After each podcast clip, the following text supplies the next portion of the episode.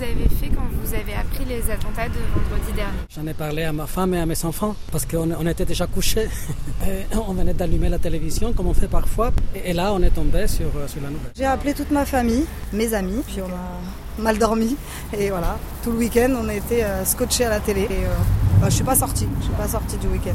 J'ai regardé les informations à la télé, j'ai suivi un peu ce qui se passait, pas trop longtemps parce que ça tournait un peu en boucle, mais après le lendemain c'était un autre jour. J'ai plus écouté la radio pour savoir ce qui s'était passé exactement.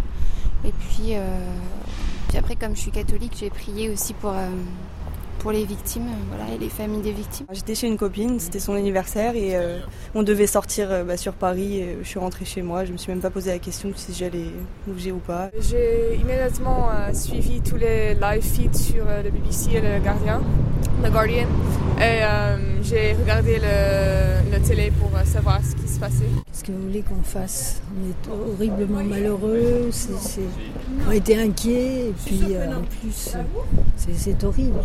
J'étais chez des amis, on n'est pas sorti avant un moment. On a attendu que ça se calme.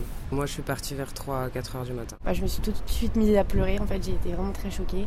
Vendredi, j'ai rien fait. J'étais en train de dormir. Samedi matin, euh, j'ai fait les prières. Je suis libanaise. La veille, il y a eu l'attentat au Liban, donc euh, c'est malheureux à dire, mais euh, c'est pour moi, libanaise, je suis un peu anesthésiée à tout ça. ça fait mal, mais j'ai les bons réflexes. On appelle tout de suite les amis, les parents pour voir que tout le monde va bien. Je suis restée calme, mais bon, ça me fait beaucoup de peine de voir tout ça.